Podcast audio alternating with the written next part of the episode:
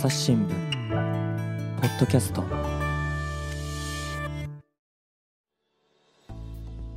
朝日新聞の木田光です。えー、本日のテーマはドライバーの働き方です。えー、ゲストがお二人で、えー、とまず東京のスタジオに、えー、同期の角栄一さん、社会部から来ていただいてます。よろしくお願いします。よろしくお願いします。お久しぶりです。お久しぶりです。そしてもう一人が、えー、山形総局の小川隆弘さんです。よろしくお願いします。よろしくお願いします。小川さん、今どこにいるんですか？私は今ですね、うん、あの山形県で、まあ、勤務してるんですけども、はい、えっと取材が終わったばかりで、うんうん、えっと車の中でからあのお届けしております。あのちなみに山形県のまあ西川、えー、町というところで、あのまあ非常にあののどかな田園風景が広がってって桜が満開といった感じで、はい、やっております。すごい、多分、多分ですけど、車から出演する人って初めてかもしれません。あ、じゃあ、いい景色を見ながらちょっとお話をお届けしたいと思います。よろしくお願いします。よろしくお願いします。えっと、じゃあ、まず、あの、小川さんの話からお聞きしていきたいんですけど、えっと、バス会社の広告を取材してましたね。あの、どんな広告だったか教えてもらえますか？はい、あの、今回、私が取材したのは、ある、あの、東北の地方のバス会社なんですけれども、はい、カスタ、カスタマーハラスメントに抗議する、えー、意見広告です。うん、で、あの、これは、あの、東北地方の、あの、地元紙にさんがつちゅうじゅんに掲載されたんですけれども、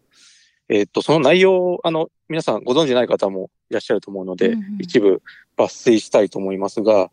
えー、っと、まずですね、近年、些細なことで、えー、理不尽なクレームや、えー、過度な要求をするお客様がおられます。うん、えー、確かに当方に非があり、お詫びする場合もありますが、えー、車内外のドライブレコーダーで確認し、非がないことをお伝えしても一方的に攻撃されます。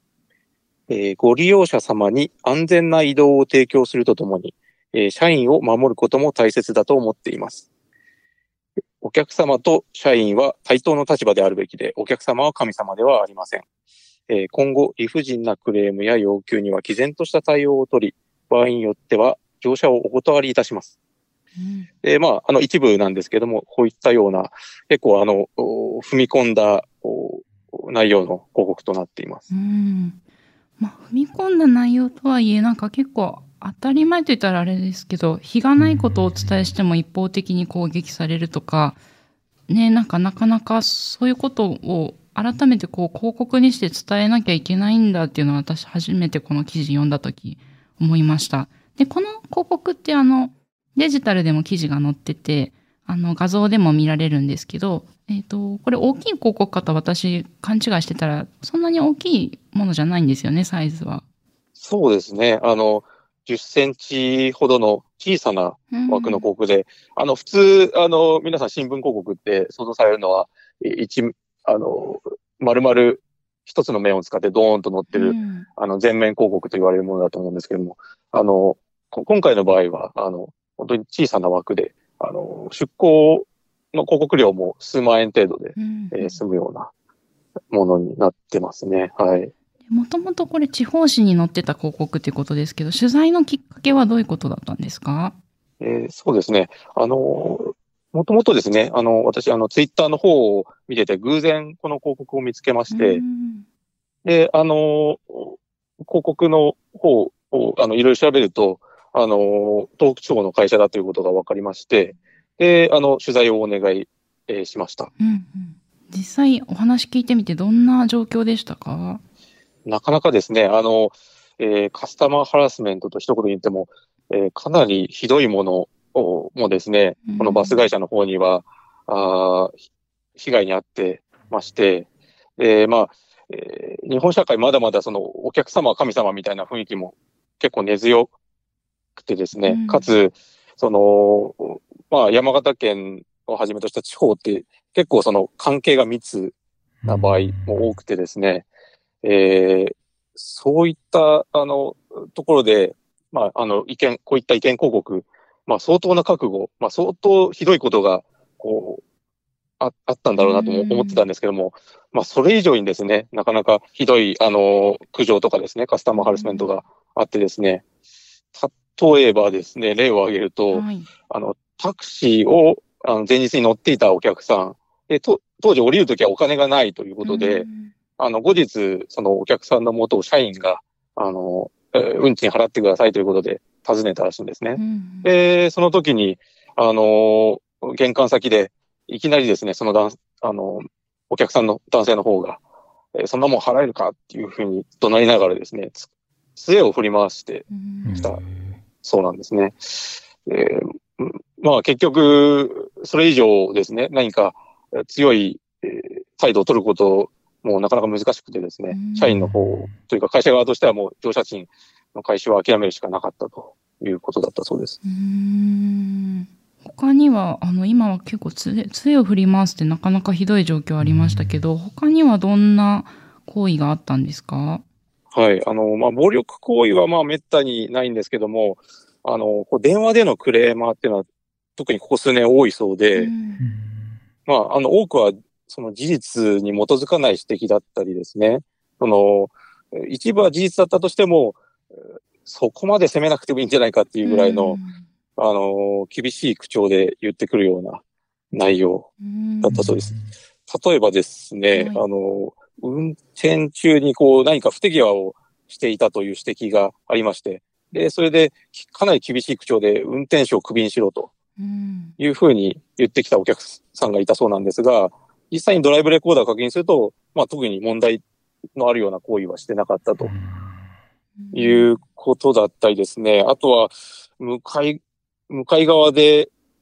のあの運転手に、そのバスの運転手にですね、そのに睨まれたと。いうふうに、なんか言いがかりのようなことをこう言ってくるようなお客さんもいたら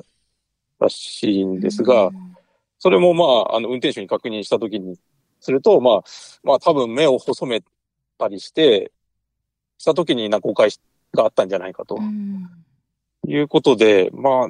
なかなか、なんかまあ、理不、理不尽な、あの、クレームが多いようです。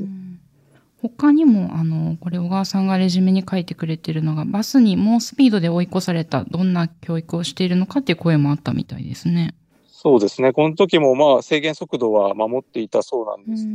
すけども、まあ何かの勘違いでそういうことを言ってきたと。うーん、まあ、あとは、えっと、時刻表より早めに出発して乗れなかった無料のタクシーを出せっていう声も、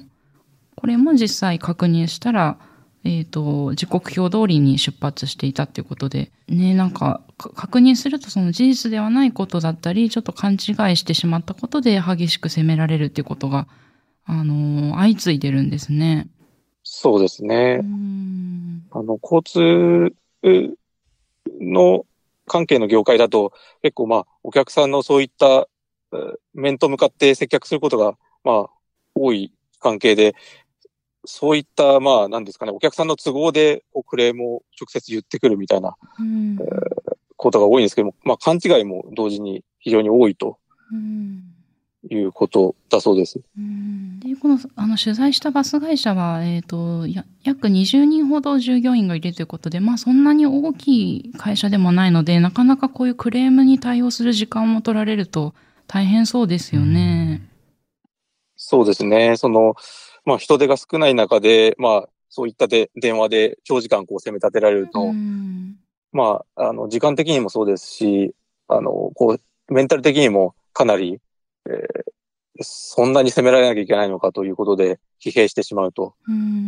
いう社員が多いそうです。うん、で、あの社長さんにもあの取材したそうですけど、どんなことをおっしゃってました？そうですね。社長としてはあの事実に基づいたあの通常の苦情だったら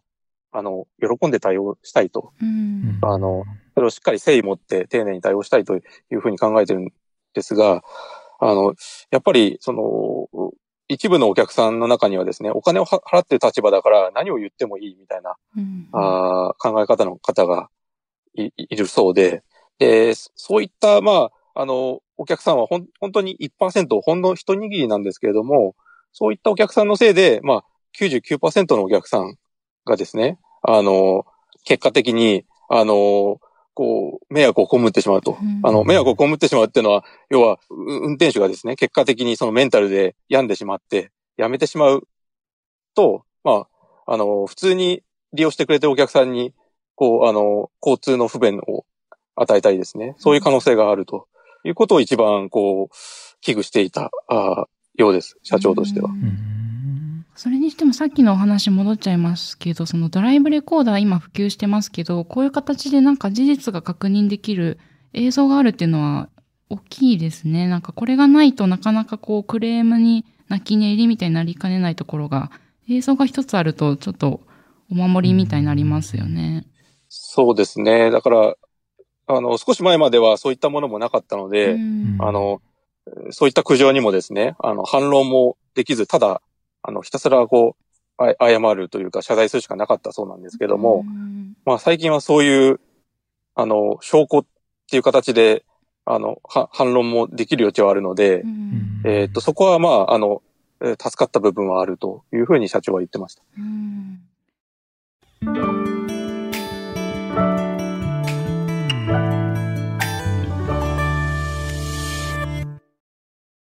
今日の番組の感想、誰かと分かち合いたいな。そんな時はツイッターのコミュニティがおすすめです。連日リスナーさんの感想や出演者の書き込みで盛り上がっています。番組をお聞きのそこのあなた、ちょっと作業を止めてスマホを手に取ってみてください。番組をスクロールやタップすると説明文が現れます。そこのリンクをクリックすればお気軽にご参加いただけます。皆さん、ツイッターのコミュニティに入ってくれるかな？いいかな？いや、ちなみにその小川さん自身は何かあります？このドライバーさんとの出来事とかでイライラしちゃったりとか。そうですね。あのー、まあ。さすがにここまでですね、なんか理不尽なことを私、うんうんうん、言ったことはないんですけれども、あの、やっぱり時間で急いでる時とかにですね、あの、えー、タクシーでこう行き先を間違えられてしまうと、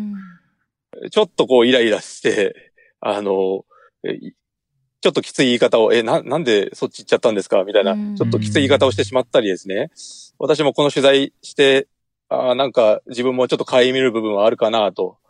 いう、ところはちょっと反省する部分はありました。はい。今その地方で勤務されてて、まあなかなかこの人手不足とかもあって、交通網の維持っていうのが大変な面もあるかと思うんですけど、その辺は取材してみてどんなこと感じましたか？そうですね。あの、私が今働いている、まあ山形県含めて、まあ地方全国的に、まあ人口減少続いててですね、うん、まあ路線バスとか、そういった、まあ、普段生活で欠かせない、あの、交通網っていうのが、うん、で、特にこう人手不足が続いてる状況で、うん、で、まあ、あの、このバス会社も、今回取材させてもらったその意見広告を出したバス会社も例外ではなくて、うん、あの、社員がまあにじゅうにんちょっとでですね、えー、で、路線バスに加えて観光バスとタクシーも運行していると。うん、で、この少ない人数でなかなか、あの、ローテーションを回すの、かなり厳しい、えー、そうで、で、えー、まあ、あの、コロナ禍で一時、一時観光需要っていうのは減ってたんですけども、まあ今だ、だんだん戻り始めてて、うん、で、あの、コロナ禍の間はちょっと運転手をこう減らしてた時期があったんですけども、そこからまだ戻ってない状況で、うん、で、まあ観光にも運転手を回さないといけない。で、かつ、同時にその路線バスは日々運行していかないといけないっていうところで、まあなかなか今一番こう人手的には厳しい状況になっているそうです。うん、で、あの今回この広告を出すにも社長さん悩まれたってことを記事に書いてあって、で、まあ今回その エスエヌエス ですごく話題になったんですけど、実は社長さん自身は エスエヌエス 普段使ってないみたいですね。あ、そうですね。うん、あの、えー、普段あの エスエヌエス社長自身は使ってなくてですね、えっと、周りの人から、まあ、その、エスエヌエス で、あの、とても、あの、広告が話題になってるみたいなことをですね、うん、あの、聞いた、そうなんですね。うんうん、で、あの、出す前にも、あの、これちょっと記事を一部読むと、えー、葛藤があったと。自らも社員もミスがないよう心がけているが、もちろん完璧ではない。うん、で、小さな会社が偉そうに言うな、そんな反発が出て、地元で評判を落とさないだろうか。で、さんがつ初めにかけて数日間悩んだっていうふうにあって、こういうこう、カスタマーハラスメントにノーっていう意見広告を出すかどうかも悩みながら出したってことでしたね。そうですね。あの、やっぱりまあ、社、社長自身もそこら辺、自分たちが大企業でもないし、えー、で、普段ミスがゼロっていうわけでもないので、あの、そういう一部の人からは、そういう、まあ偉そうに言いやがってみたいな見方をされるんじゃないかっていう心配もあったと。ただ、それでもやっぱり黙ってるよりも、まあ、あの、社員を守るために、あの、しっかりやめてほしいことはやめてくれというふうに、あの、何、何かしらの方法で言った方がいいんじゃないかと。いうことで、まあ、今回、あの、まあ、社長自身 エスエヌエス は使ってないということだったんで、あの、まあ、新聞広告が一番こう地元の人に、あの、利用客に伝えるにはいいんじゃないかということで決めたそうです。うん、あの、実際の反響ってこれからかもしれないですけど、ちょっとずつこのメッセージが地元の人にも伝わって、なんかバスの利用者さんのがちょっとずつこう優しい気持ちで乗ってくれるといいですよね。そうですね。あの、先週もあの、この社長と電話した、うんうん、そういう機会があったんですけれども、まあ今のところは、あの、最近はそういった苦情のよ、あの、苦情というか、あの、理不尽なカスタマーハラスメントっていうのは、うんうん、あの、ない状態だと。うん、いうことで、あの、いちがつにがつ以降は、あの、はい、今年はまだないと。これでも、その取材のきっかけになったツイッターとかも、あ、ツイッターとかではやっぱり、この広告に共感するっていう方の意見の方がやっぱ多かったんですか？そうですね。圧倒的に、あの、広告に共感するっていう意見が多かったですね。私もツイッターのコメント欄、リプライ欄とか見ましたけど、ほぼ見当たらなかったですね、その反対するような意見っていうのは。うん、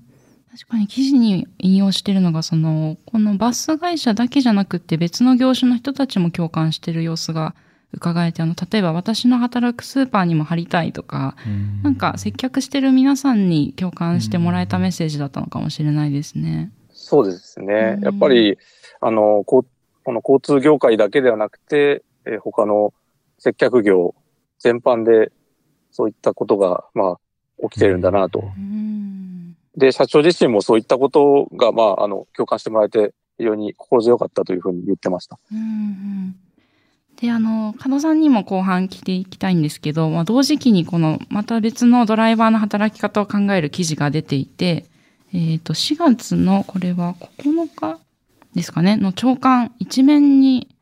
名前が出てたんで、あ、同期が一面に載ってると思いながら。えっと、この記事はどんな話でしたか？あ、えっと、私は、あの、普段、あの、国土交通省っていうところ、という、あの、というところじゃないな、はい、国土交通省を担当していて、はい、えっと、鉄道とか、バスもそうですけど、うん、えー、航空、あとは、船か、みたいな、あの、業界の方たちを取材しております。で、えー皆さんも見たことあると思うんですけど、タクシーとバスには名札っていうのがこう、つけるように義務付けられていて、その名札の義務、あ、名札にはフルネームで書くように今、義務付けられてるんですけど、うん、それの義務化をなくそうと国交省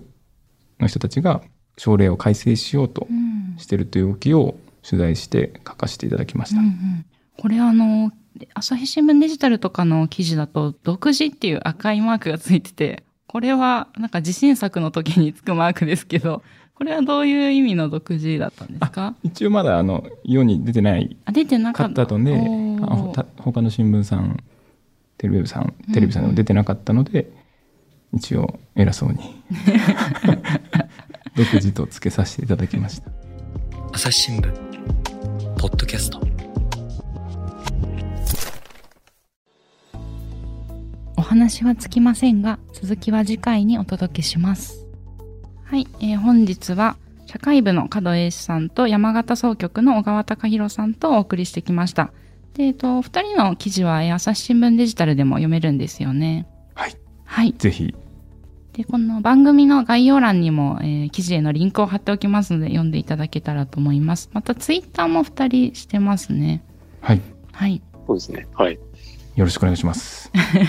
ぜひ、あの、引き続きそのカスタマーハラスメントのことを取材したいと思っているので、うんうんうんはい、あのぜひフォローをお願いします。はい、お願いします。よろしくお願いします。ありがとうございました。ありがとうございます。ありがとうございます。えー、リスナーの皆様、番組を最後まで聞いてくださりありがとうございました。今後も朝日新聞ポッドキャスト番組を続けるためお力添えいただけると幸いです。ご使用のアプリから番組のフォロー、レビューをお願いします。